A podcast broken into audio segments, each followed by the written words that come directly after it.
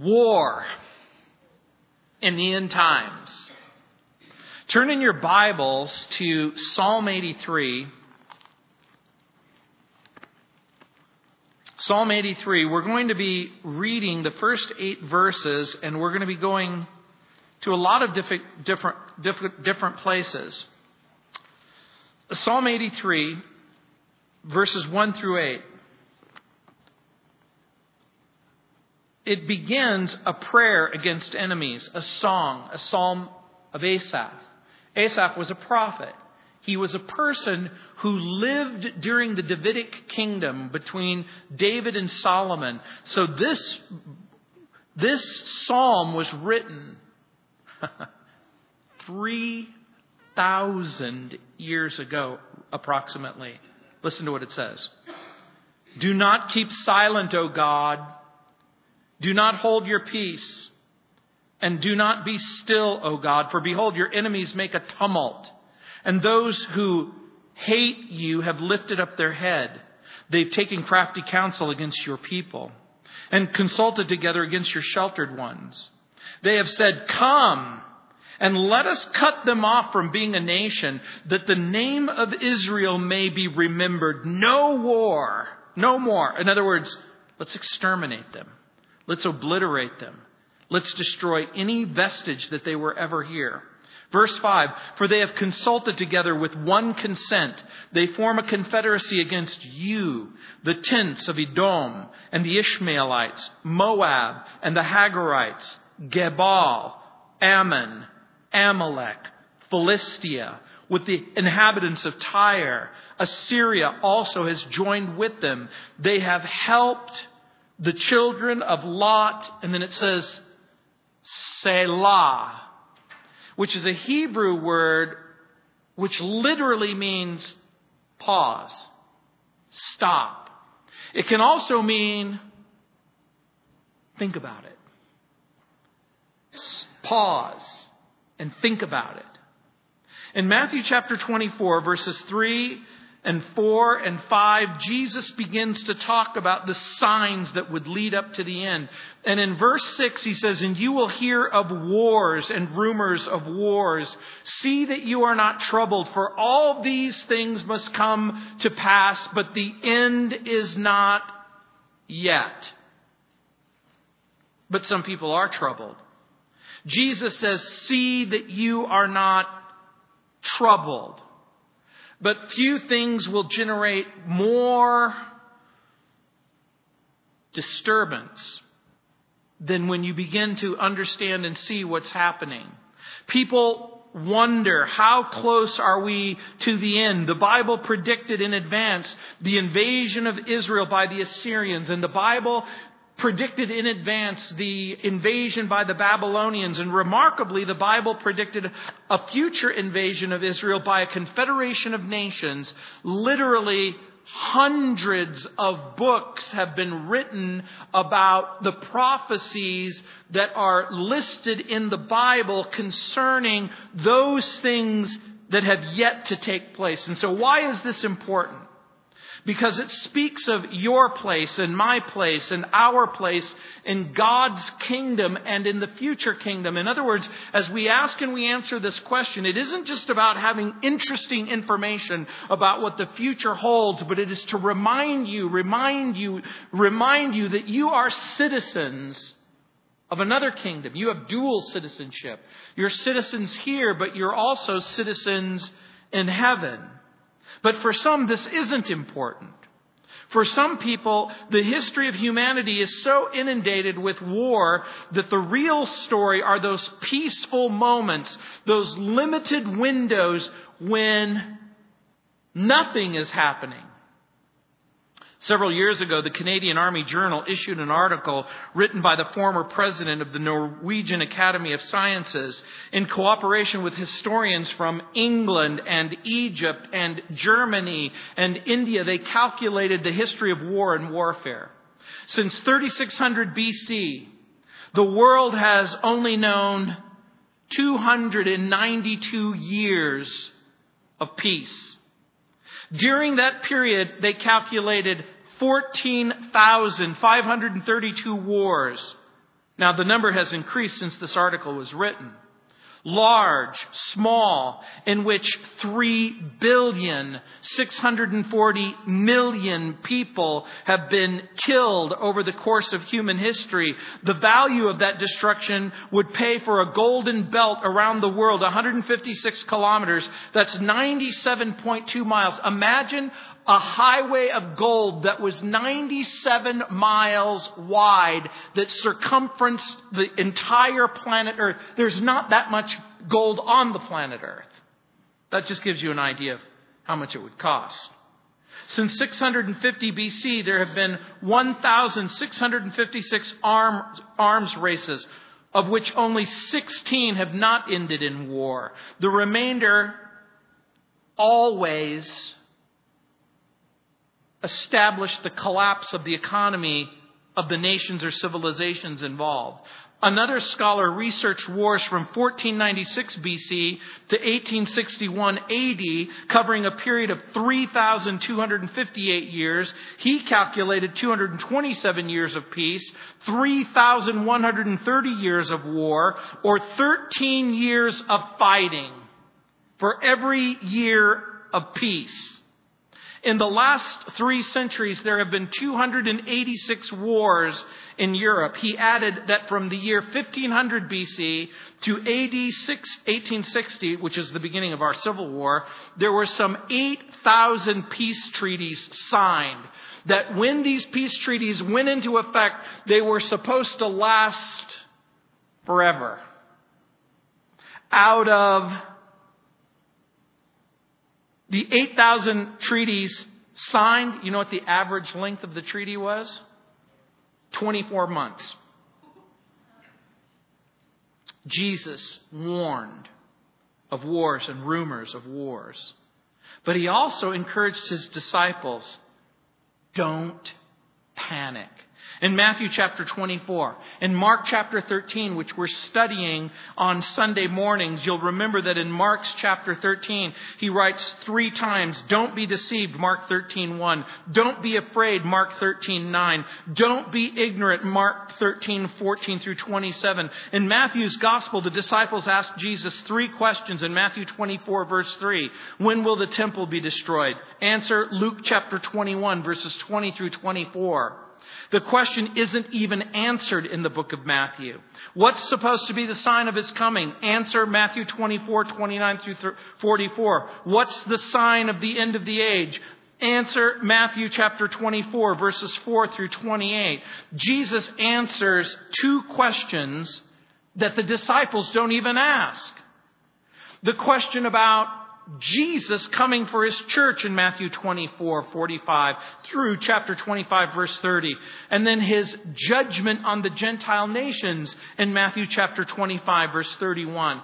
In the Olivet Discourse, which is that big chapter 24 and the tiny chapter of Mark chapter 13, Jesus will speak of false Christs, wars, famines, death, events leading up to the end martyrs, worldwide chaos, worldwide preaching. And then in both Mark 13 and Matthew 24, it says, and then the end. The end of what? Well, God has a plan and a purpose.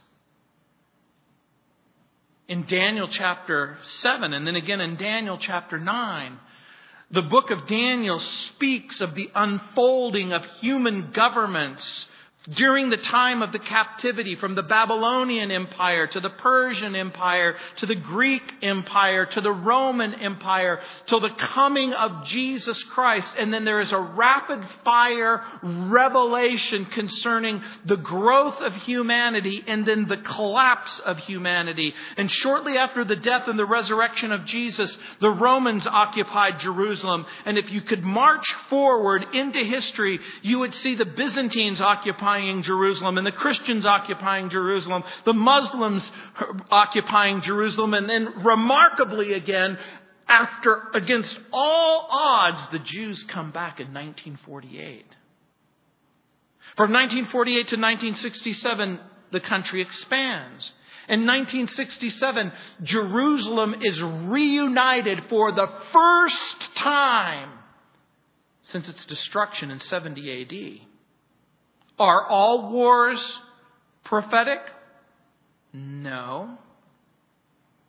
Are all wars prophetic? In one sense, yes. In one sense, they speak of the drama that has already taken place in heaven because it becomes a type and a picture of the, of the reality that there are two supernatural forces at work in the universe. The forces of God and the forces of Satan, and these are at enmity with one another. And Paul talks about it in Galatians, the, the, the war of the flesh and the spirit and, and the war in the spirit world, it's talked about again in Ephesians chapter 6. There's a war, there's a supernatural conflict as the world itself is vying for attention. There are wars and there are conflicts because human beings are fallen and they are sinners and they are in need of a Savior. And both James and Paul talks about the issues surrounding war and identifies the problems associated with it and the origins of it. Because human beings want what other human beings want. So we evaluate wars in light of, of God's Word, but we t- pay close attention, specific attention to what's going on in the Middle East. As a matter of fact, there's been an Israeli war in 1948. There was the retribution operations between 1951 and 55, and then the Suez War in 1956, the Six Day War in 1967, the War of Attrition in, between 1967 and 1970, the Yom Kippur War in 1973, the South Lebanon conflict in 78, the First Lebanon War in 82, the South Lebanon conflict between 1982 and the year 2000. Then you had the First Intifada between 87 and 93. The second intifada between 2000 and 2004. The second Lebanon war in 2006. The Gaza war, which began in 2008 until tonight. But something's different about yesterday and today. Joel Rosenberg reports that for the first time since 1973, Syria has fired rockets on Israel, and Israel has fired back there is something happening in the Middle East. Those of you who have been following the news, you understand, you understand that Israel is surrounded by a number of different uh, neighbors who want to see Israel destroyed. Iran is right on the precipice, on the very verge of getting nuclear capability. And guess what? Even during our presidential debates, most of the people understood that that went to the forefront of our foreign policy considerations. But you need to understand something. Iran isn't ready to confront Israel. They don't have nuclear capability right now. A conventional war fought by Israel with Iran would be devastating for Iran and would set back their nuclear acquisition possibly forever. And so Iran has a strategy, and that is Iran must be able to put Israel on notice and distract Israel and fight a surrogate war through proxies.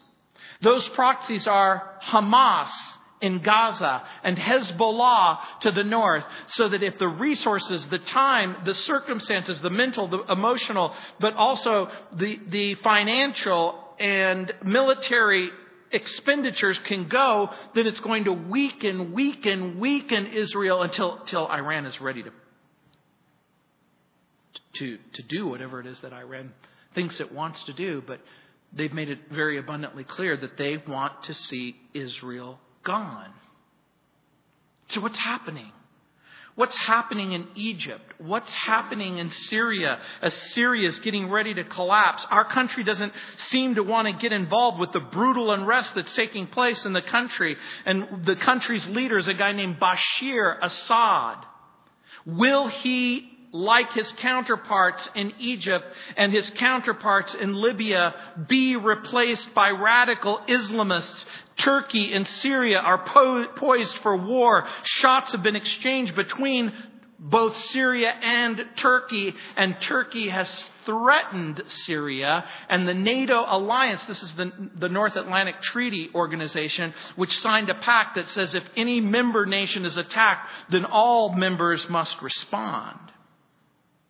So here's the question with the collapse of the former Soviet Union, with the nuclear proliferation in China and in Russia, with Pakistan having nuclear capability and India having nuclear capability, do you think that the world is more susceptible to harm or less susceptible to harm today? I think you would be right. And so again, when you see the circumstances, of the world right at this very moment is global terror increased or decreased? I don't think it's decreased. It is increased. Bible teachers are asking a question What comes next? You're asking that same question, aren't you? What can we expect right now. Are we going to just see another skirmish like we did in 1956, 1967, 1973, 1981? Is this just another problem in a long line of problems?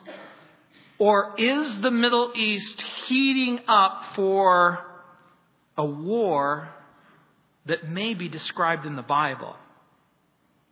You see, Bible teachers are trying to piece that prophetic puzzle together. Oddly enough, the Bible speaks of a future invasion in Israel in Ezekiel chapter 38 and 39. The Bible also speaks of another invasion of Israel in Revelation chapter 16 and 19. Then we have the interesting passage that we've just read in Psalm 83, invasion in Israel 38 and 39. Ezekiel. Revelation 16 and 19, invasion of Israel. Psalm 83, invasion of Israel. Pro- prophecy teachers say, are all of these different facets of one gigantic invasion, or are these three separate invasions? How are we to think about the Bible and the pieces of the puzzle? Will there be another global war before the coming of Jesus Christ and the rapture of the church? What does the Bible say? And in order to understand the wars of the future, you have to understand the Great War. The Great War that's described in the Bible. The Great War in the past between God and Satan. That is, is found in Isaiah chapter 14, verses 12 through 15. Many of you are familiar with the passages, so I'm, I'm not going to belabor the point. But in Isaiah chapter 14, beginning in verses 12 through 15, we read, how are you fallen from heaven, O Lucifer, son of the morning? How are you cut down to the ground, you who weaken the nations? For you've said in your heart, I will ascend into heaven. I will exalt my throne above the stars of God. I will also sit on the mount of the congregation on the farthest sides of the north. I will ascend above the heights of the clouds. I will be like the most high Yet you shall be brought down to Sheol, which is the grave or the pit or the place of the dead, to the lowest depths of the pit. And then there's another challenge that's given in Ezekiel chapter 28, verses 11 through 19. The Bible talks about the casting down of Satan in the past. It talks about the casting down of Satan in the future in Revelation chapter 12, verses 7 through 12, the Bible speaks of the final revolt of Satan in Revelation chapter 20, verses 7 through 10. But why is all of this important to you? Because the war is in heaven and on earth. The war concerns individuals. It concerns nations, it, con- it concerns civilizations.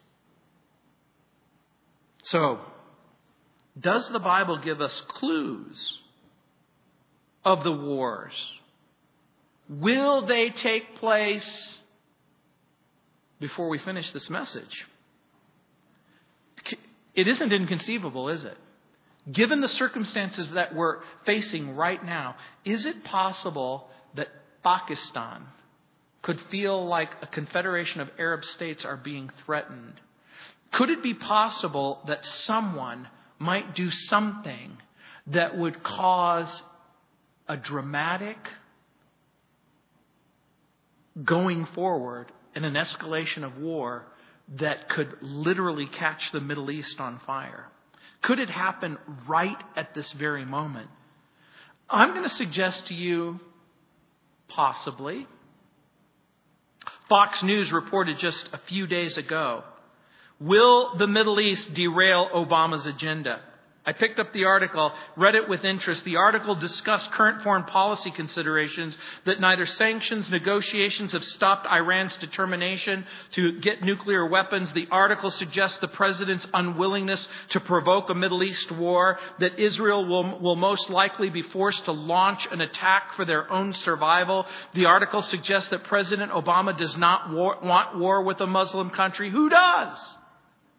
Who does? Does anybody want a war? Not really.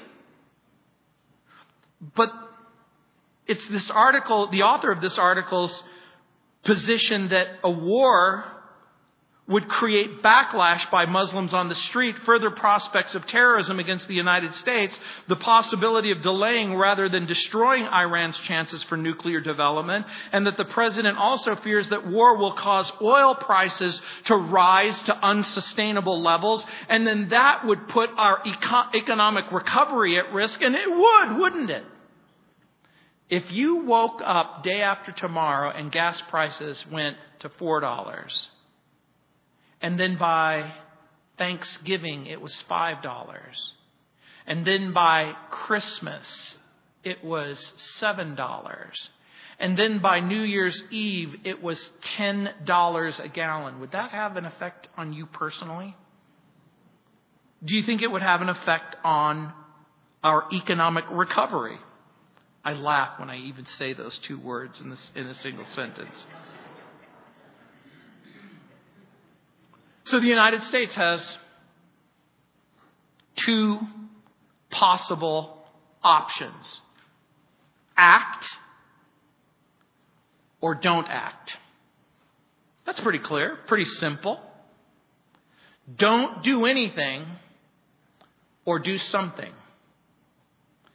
If they don't do anything, what will Israel's response be? Israel will do what's necessary. Benjamin Netanyahu has already made it abundantly clear he will do whatever is necessary to protect his country. But did you know that Benjamin Netanyahu faces a reelection campaign himself in January 2013? So, it prompts questions. What will this administration do with Egypt? What will this administration do with Syria? What will this administration do with the Middle East? And by the way, think about it. What if our country decided to export our so called rights to Middle Eastern countries? Do you think that Muslim countries are open to abortion on demand? See, you're laughing because of the ridiculousness of the statement. Do you think that Muslim countries are open to same sex marriage? Do you think that Muslim countries are open to recreational drug use? I think so, if the opium fields are any indication. This is why I'm going to create a Cheetos patch. As a money making tool to reduce and then eliminate the debt of our church. No, I'm not going to do that. I'm not going to do that. You see, once again, our country is faced with a deep problem, and the problem isn't just economic, and it isn't political, and it isn't just even ideological. It's deeply religious and it's deeply spiritual. Because each and every one of you should have asked this question why is this important? Why is the survival of Israel important? What do Psalm 83 and Ezekiel 38 and 39 have in common? How are they different?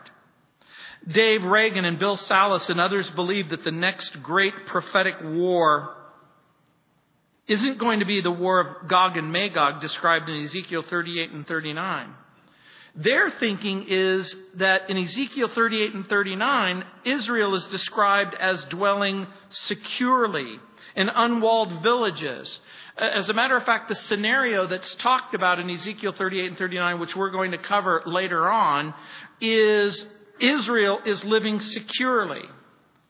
Would you say that hundreds of rockets being fired at you from Hamas and Hezbollah, does that, does that lead you to believe secure or insecure?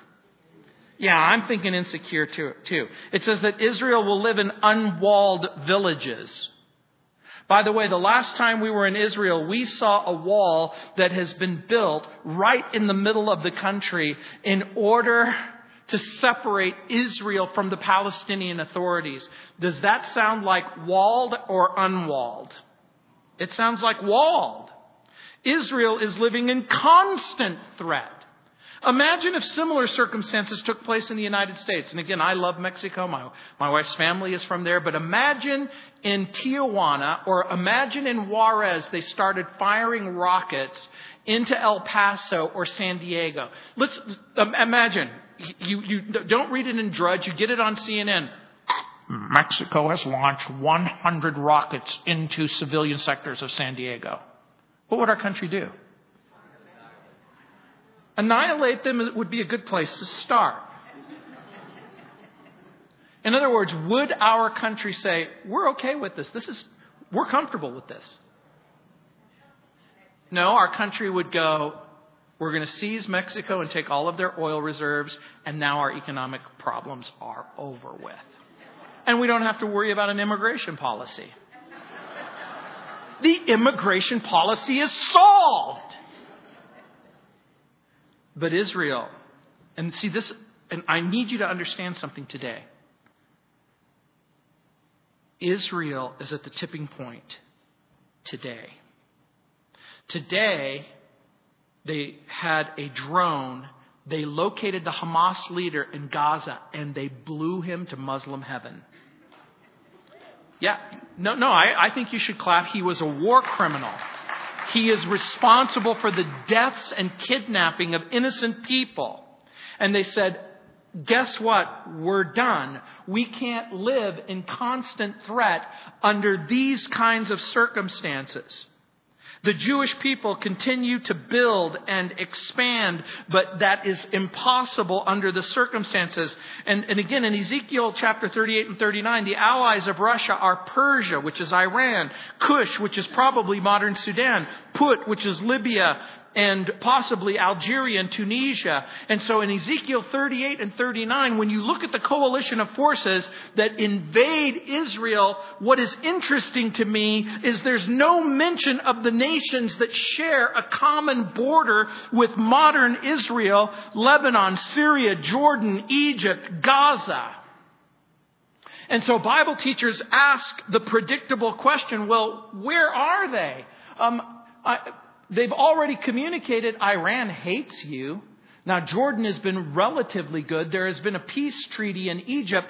Today, today, today, I'm not making this up, Egypt indicated that they might be willing to respond based on the attacks that are taking place right now.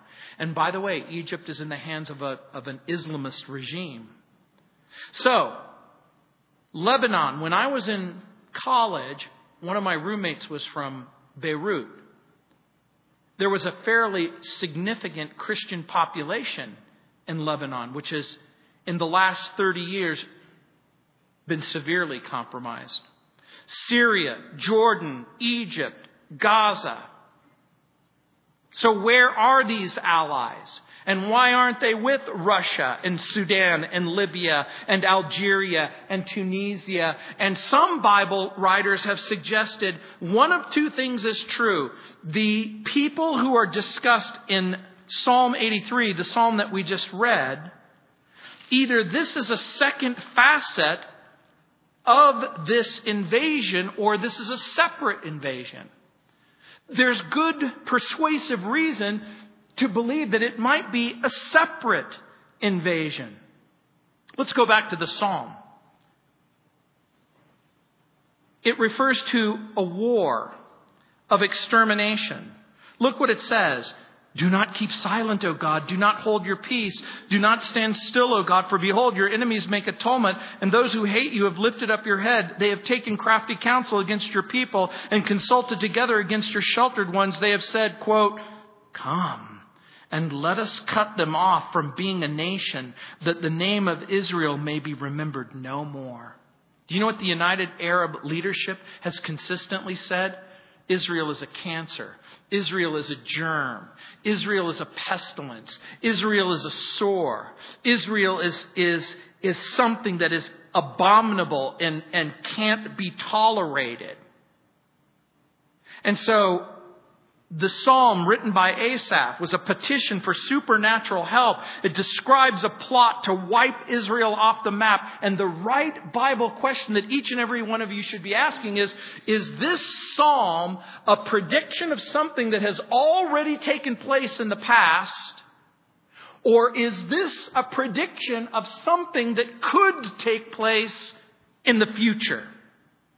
Well, there are those who would argue that there is at least a partial fulfillment in 2 Chronicles chapter 20, verses 1 through 30. Those of you who are familiar with your Bible and you've read 2 Chronicles, you'll remember the story of King Jehoshaphat. You'll remember that King Jehoshaphat was one of the only handful of kings of Judah. You remember, the kings fell into two categories those that did right in the eyes of the Lord and those that didn't. King Jehoshaphat was one of those guys who did what was right in the eyes of the Lord. He actually, um, the, the Bible says he pleased the Lord in some things. He appointed godly judges throughout the land to deal justly with the people. He did what was right in the eyes of the Lord. But then he learned that there was a vast army that was coming from the east of the Dead Sea, a united group of tribes and nations that were coming against him. He proclaims a public fast in verse 3. He prays a public prayer in verses 4 through 12 in 2 Chronicles chapter 20 verses 1 through 30. He assembles the people in this new courtyard in the temple and they begin to cry out to God and they begin to plead with God and the Lord hears their prayer and he prepares the people for a great victory and the enemy was defeated. But I'm going to suggest to you that there wasn't a complete listing, that it becomes a type and a picture of yet a future war.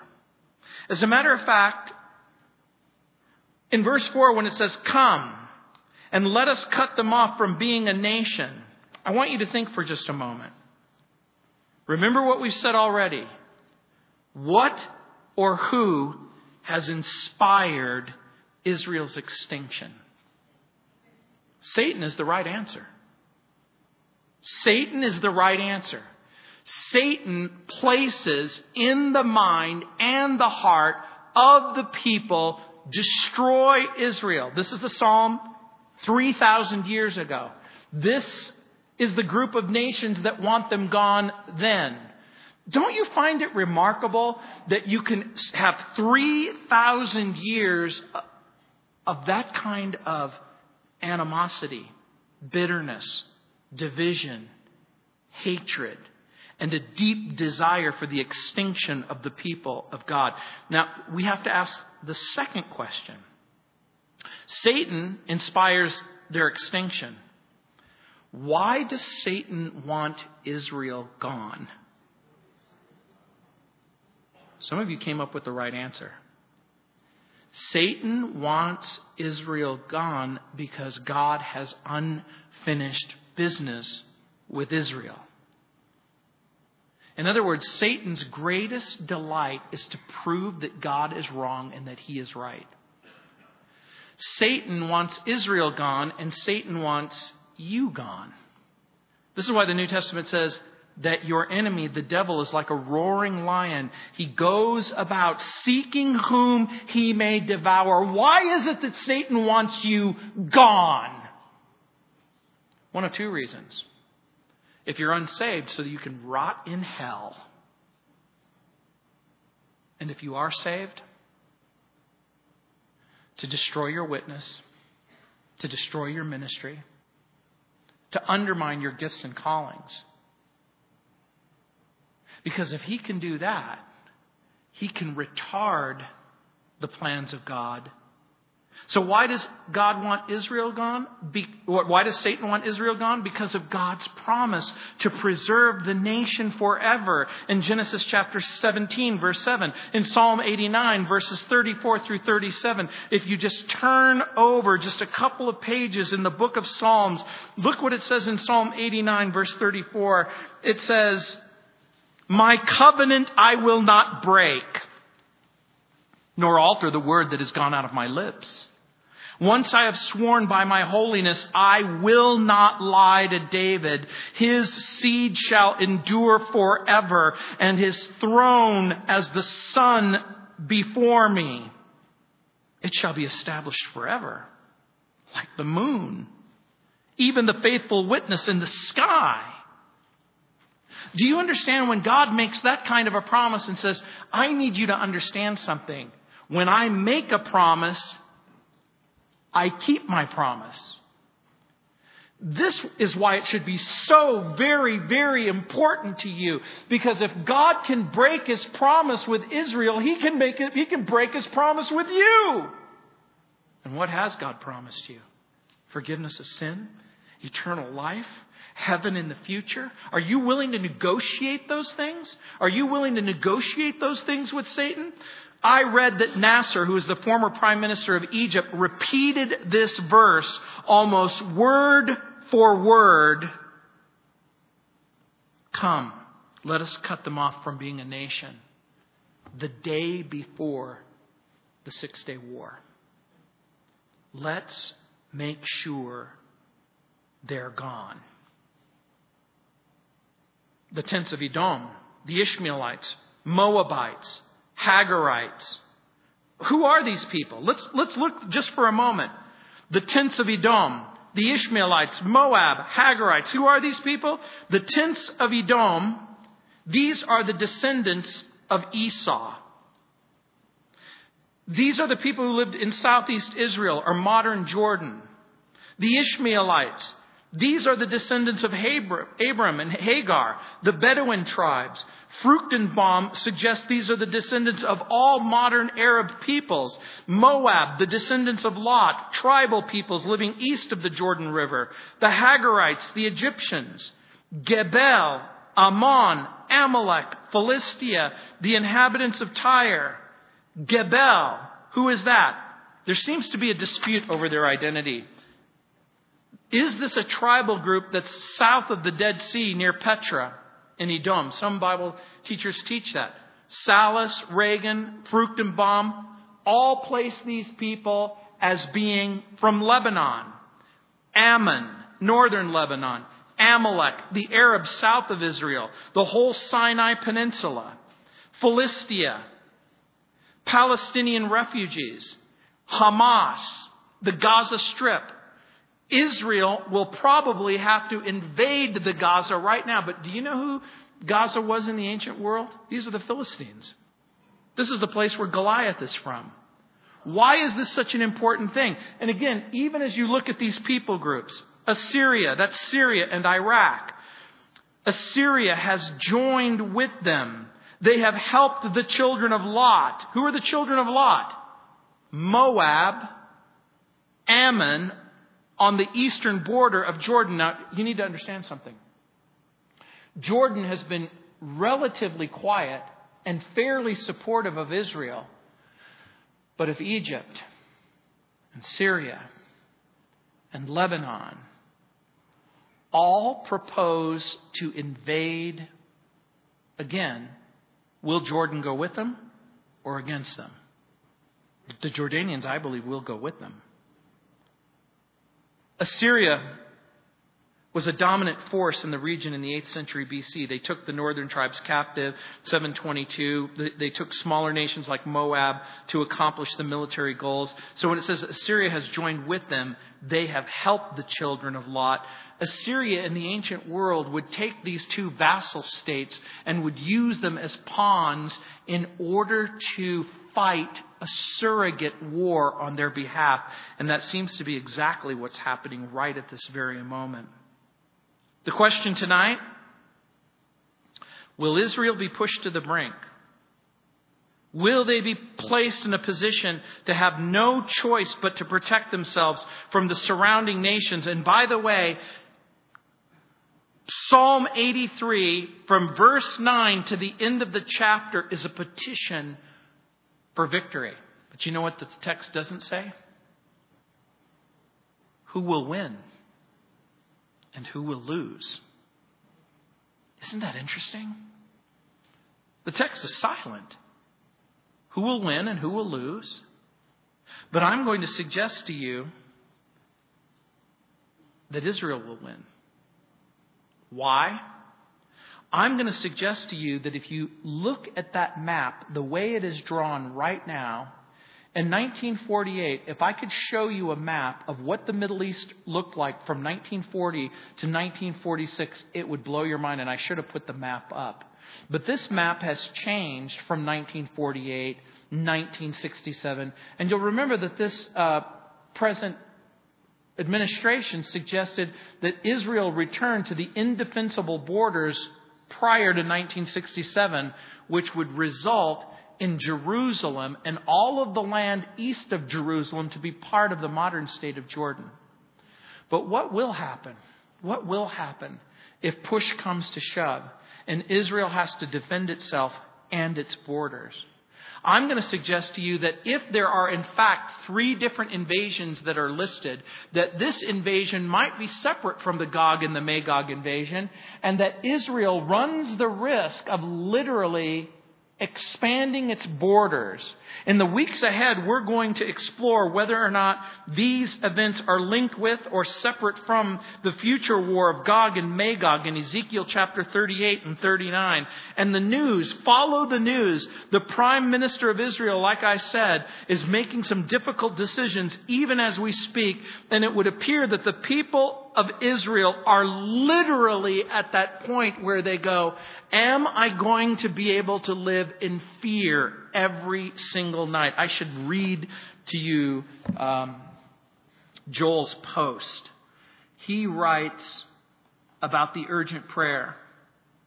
He says, Hamas, Islamic Jihad, other Palestinian terror organizations backed by Iran are firing rockets. He just posted this today missiles and mortars at innocent civilians. He talked about it being a crime. He talked about the prayer. He talked about they're living under the constant threat and the schools are closed down. The businesses are closed down. At 12:15 their local time, he says, "I'm listening to Hamas official being interviewed live on CNN International who's justifying the rocket attacks on Israel from Gaza because Israel is an occupier." In other words, they're not occupying Gaza, they're occupying their own land. National Security Minister Avi Dichter in Beersheba. We have no intention to end this round of fighting and suffer more hits in the next. During Operation Cast Lead, we didn't have Iron Dome batteries. The Iron Dome is a dome that they have. It's a it's a anti-rocket uh, defense system that is isolating, capturing, and destroying most of the rockets that are coming into you, into Israel. Security cabinet authorized the, the Israeli defense to draft reservists, expand the Gaza operation, and they're making the decision, even as we're having this meeting, whether or not they're going to go into Gaza and occupy it. So what will happen? What will happen? What will happen if Israel decides to defend itself? Will our president and this administration put pressure on an already pressured Israel to make safety and security concessions?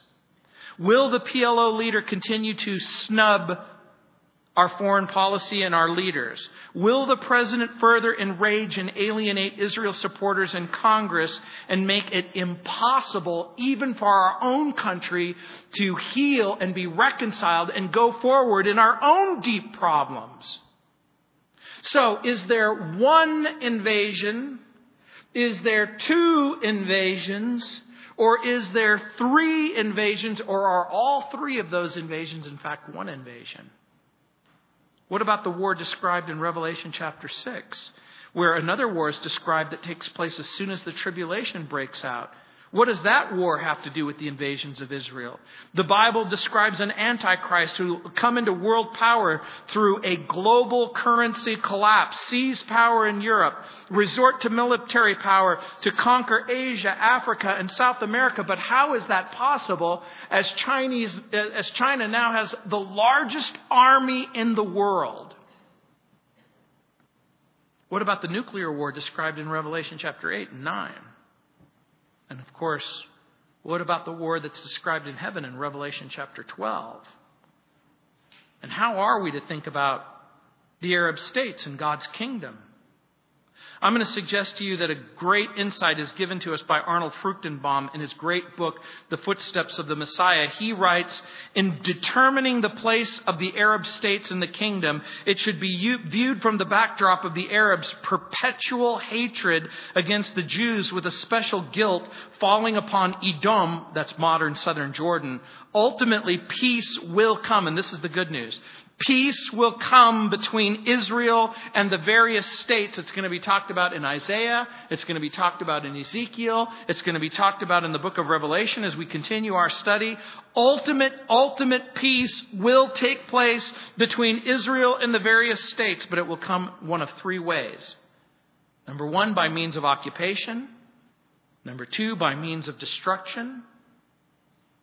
Or number three, by means of conversion. Occupation, destruction, conversion. More Muslims are coming to Christ than ever before in the history of humanity. But it's interesting. What's going to happen? Next week, we should know more. Let's pray. Heavenly Father, Lord, we do pray for the peace of Jerusalem, and we pray for even these Arab nations. Lord, we know that we were men and women who were in disobedience, defiance. Lord, the Bible says, even while we were yet sinners, Christ died for the ungodly. Lord, I suspect that it's not too big of a stretch to think that each and every one of us, those of us who know you and love you, who've been saved by grace through faith, that there was a time of wickedness and rebellion and disobedience. We fought against you. We rebelled against you. We wanted to go our own way. We, we didn't want to see Jesus Christ as King and Lord. We wanted to be King and Lord of our lives. And then we discovered something that we were sinners in need of a Savior, and that in order to have a right relationship with you, we would have to confess our sin and allow Jesus to forgive our sin. And Heavenly Father, we understand how easy it is to be blinded by Satan. Lord, we know that the whole world lies in the lap of the wicked one. And so, Heavenly Father, even tonight, Lord, we pray that the chains would be broken and the lenses that blind these men and women who are surrounding Israel, that they would see the foolishness and wickedness, that you have a plan and a purpose both for Israel and these nations. Lord, we pray that peace would come, but we also pray, Lord, that your will would be done. Lord, we know that the Bible says, so far as it's possible, live at peace with all people. But Lord, we're also keenly aware that the Bible teaches that that's not going to happen. That at some point, once again, the nations surrounding Israel are going to make a pact and a confederation and unanimity. They are going to purpose in their hearts to destroy Israel and remove it forever. But Lord, again, we know that you have a plan and a purpose. You have unfinished business with that place and with those people. And that, Lord, you have unfinished business with us, with this place and with these people. And so, Lord, we pray. We pray and believe that you will keep your promises to Israel and that you will keep your promises to us. In Jesus' name. Amen. This is how it begins. Let's stand. You alone can rescue, you alone can save, you alone can lift us from the grave. You came down to find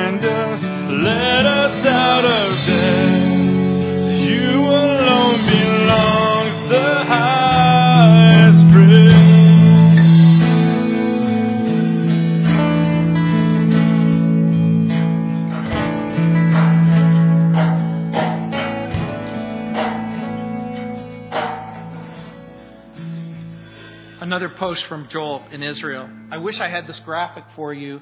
It's posted.